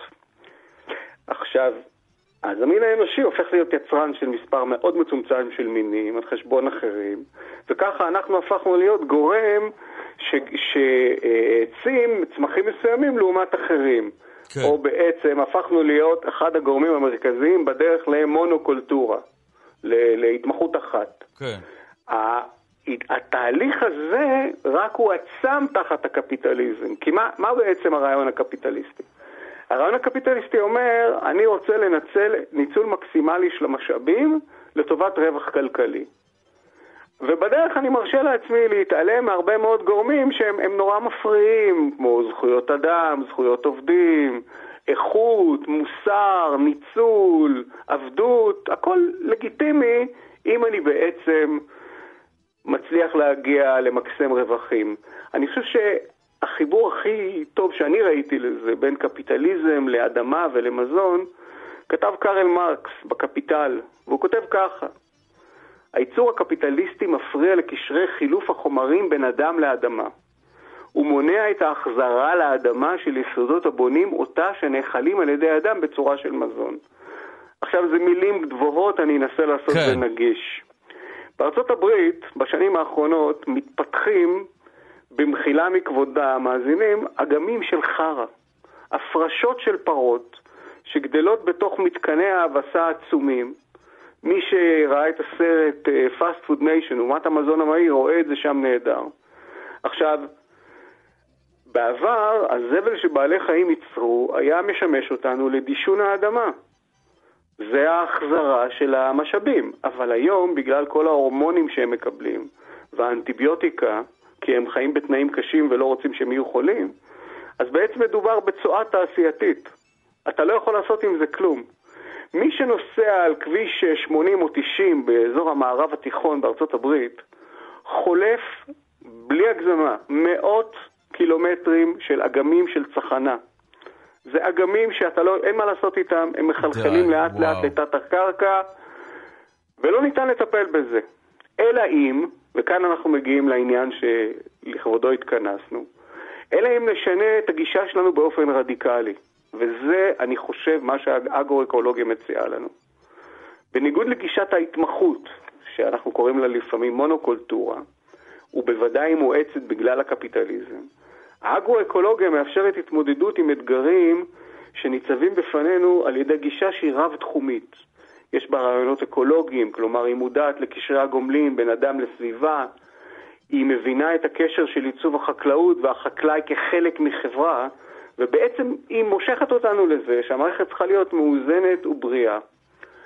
אבל רובנו שחיים ומקדשים במידה רבה את הרעיון הקפיטליסטי, והשבוע התבשרנו למשל שהפער בין עשירים לעניים בעולם גדל עוד יותר. כן. למעלה, אחוז אחד מאוכלוסיית העולם מחזיק יותר רכוש מכל היתר. אז ב state of mind הזה, בתפיסת העולם הנוכחית, שאומרים לנו יחסים בין אישיים, בין אדם לקרקע, לצמחים, לחרקים, זה לא רק שזה לא נתפס כאיזה מהלך לוגי, זה נתפס כנחלתם ההזויה של כמה מחבקי עצים כאלה. ומה שאני מנסה לומר זה שהדברים מאוד רחוקים מאיזה הזיה אלטרואיסטית.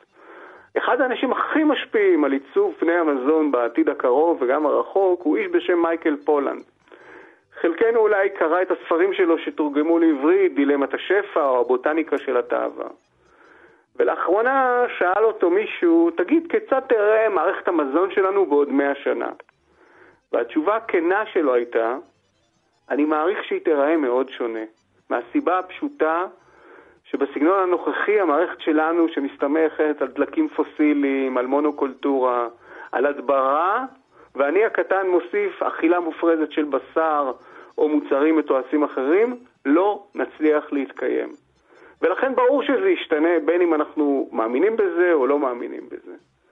כדי להבין כמה סגנון האכילה הנוכחי שלנו הוא, הוא מורכב ובעייתי, לחשוב על האמריקאי הממוצע, הוא אוכל פחות מחצי אחוז מהאפשרויות הקולינריות שאחת היבשות העשירות ביותר, היבשת הצפון אמריקאית, מעמידה לרשותו. כלומר, מכל השפע האדיר כן. הזה שיש להם, מה הם עושים? דיאטה של בשר ותפוחי אדמה.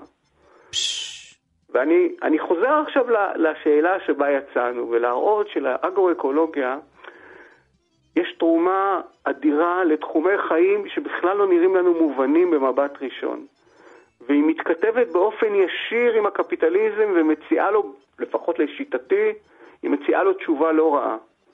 ובסוף היום היא מציעה מהלך אחר לדילמה שמעסיקה הרבה מאוד מומחים מהרבה מאוד תחומים, והיא האם ניתן יהיה להמשיך ולהכיל כמויות כל כך גדולות של אנשים. והדברים יהיו ברורים למי שמקבלת מראש את הטענה שלי שמזון הוא תמיד חלק ממאגר של, לא רק של תזונה, של פוליטיקה במובן היומיומי שלה, של תרבות, של חברה, של דת. אז הנה כמה אילוסטרציות, דוגמאות קטנות. כן. נכון להיום, שליש מאוכלוסיית העולם הם חקלאים משפחתיים. משפחות כמו החוואי הקלאסי האמריקאי, העיקר ההודי, הקולומביאני.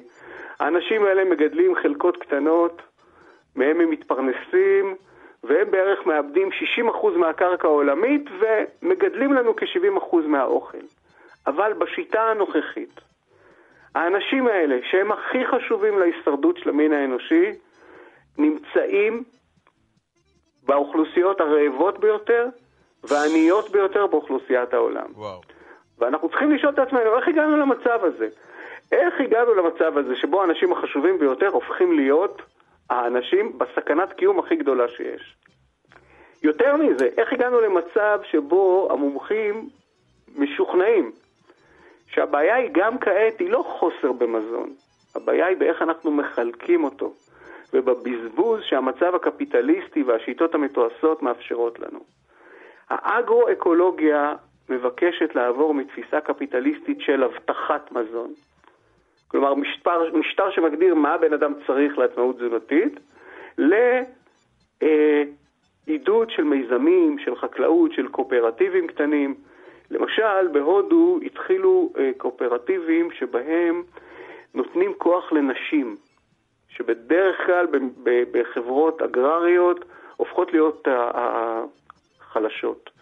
מסתבר שכשיצרו אותן כשוות, התפוקה עלתה פלאים, רמת ההשתכרות עלתה פלאים, מצבה של המשפחה השתפר, וכל זאת תוך אה, שמירה על עקרונות סביבתיים. כלומר, האגרו-אקולוגיה מראה שפתרון שהוא סוציולוגי במידה רבה, הוא גם נותן אה, היבטים הרבה יותר אה, קיימים לחיות. ואני אסיים בעוד כן. דוגמה של פולנד, שהוא מציג אותה בספר הבאמת מדהים שלו, הדילמה של האומניבור. או דילמת השפע כפי שתורגם לעברית. והוא בעצם מראה שנגד כל החוות ענק וההתמחויות מתחילות להיווצר בארצות הברית אה, חוות קטנות, בינוניות, מיזמים שבהם אנשים מקיימים משק מעורב ובטווחי נסיעה קצרים ביניהם חולקים במה שיש להם. בתוך המרחב הזה הם מחליפים סחורות שגודלו בשיטות הרבה פחות אגרסיביות, עם הרמוניה הרבה יותר גדולה מהסביבה, כי הם אכפת להם מהסביבה שבה הם גרים, הם מקטינים את צריכת הדלק הבלתי מתחדש, הם מקטינים את הזיהומים הסביבתיים, ואחד הדברים שקורים תוך כדי הדבר הזה, שהקהילות המקומיות של החקלאים מתחזקות והופכות להיות גם עמידות יותר כלכליות. וואו, טוב, אני מקווה שגם הטרנד הזה יתפשט כאן ב- בישראל. נכון, כן. נכון, נכון. אז אני מוכן לקבל את ההאשמה שאני לא אובייקטיבי, אבל אני חושב שהמהלך שמציעים האגרו-אקולוגים הוא מרכזי, הוא חשוב, כי הוא שם במרכז את המזון לא כעול, אלא כחלק חשוב ומרכזי שמעצב אותנו כשם שאנחנו מעצבים אותו. וההשלכות שיש לזה הן רוחביות, הן מקיפות, והן אלה שאולי יאפשרו לנו לשרוד פה אה, ולשנות את הקפיטליזם המואץ הזה שבו אנחנו מצויים היום. אני מודה לך, פרופסור נמרוד לוז, חוקר היבטים חברתיים, תרבותיים והיסטוריים של אוכל מהחוג ללימודי ארץ ישראל, החוג למדעי ההתנהגות המכללה האקדמית כנרת. תודה לך. תודה, דודו, להתראות. להתראות. ועכשיו אנחנו עוברים לפינת הגיימינג שלנו, המשחקנות, והנה אנחנו מתבשרים שהאקדמיה ללשון, האקדמיה העברית וכו', קיבלה את ה... לא הצעה שלנו, אבל זה היה טבעי לתרגם את הגיימינג למשחקנות. והנה השאלה של רוזי נועה מטבעון, האם גם בשנת 2019 נתפסים מי שמבלים את זמנם במשחקי וידאו כבטלנים?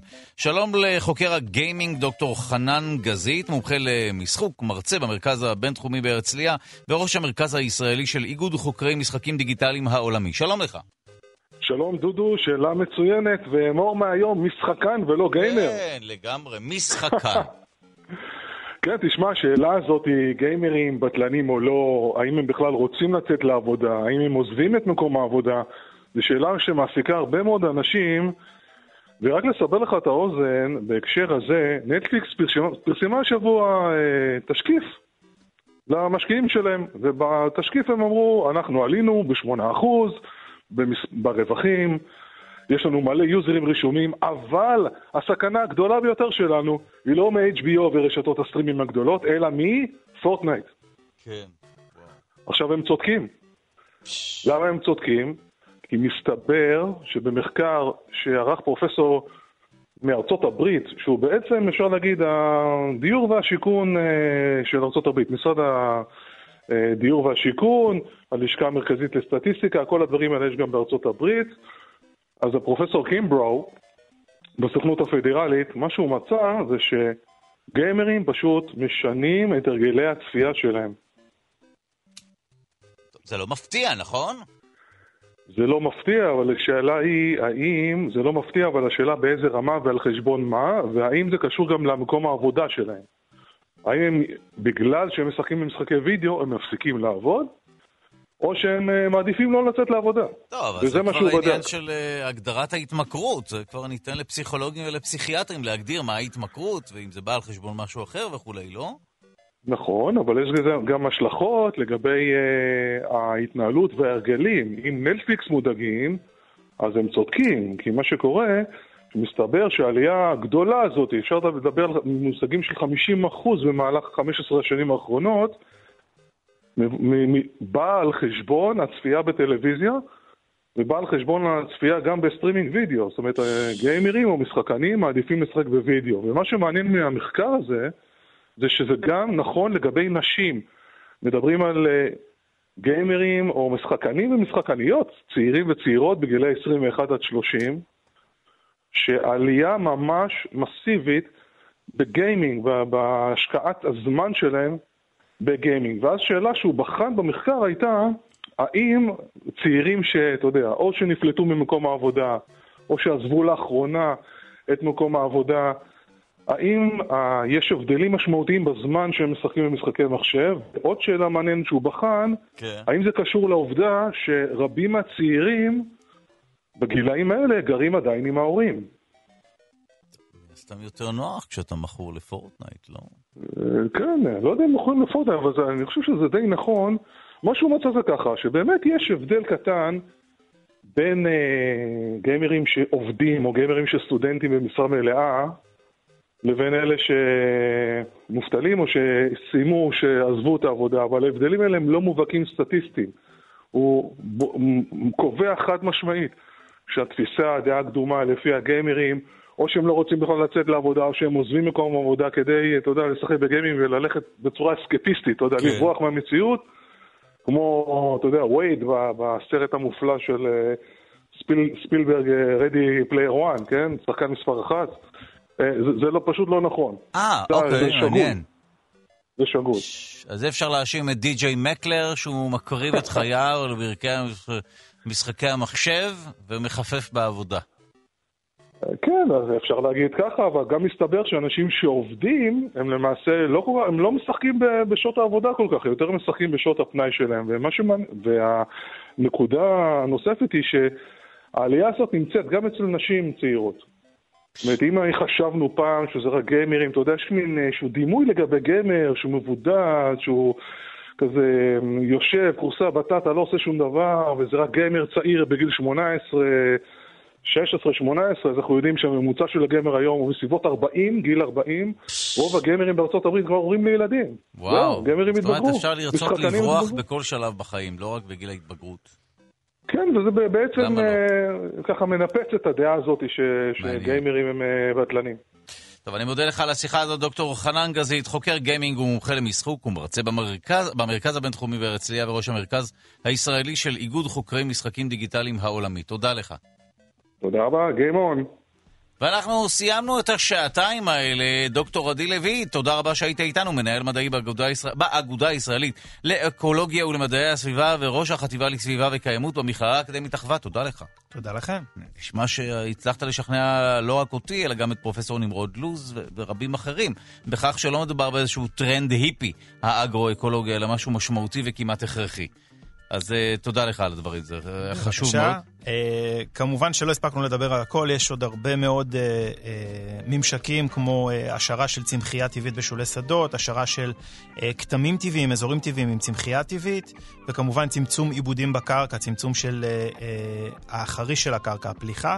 Uh, טוב, זה כנראה נושא לתוכנית uh, נוספת. לגמרי, ואתה מוזמן כמובן, תודה רבה לעורך רז חסון, מפיקות uh, אלכסנדרה לויקר וליטל אמירן, על ביצוע הטכנית די.ג'י אלון מקלר, תודה רבה ליגאל שפירא שליווה את המשדר הזה.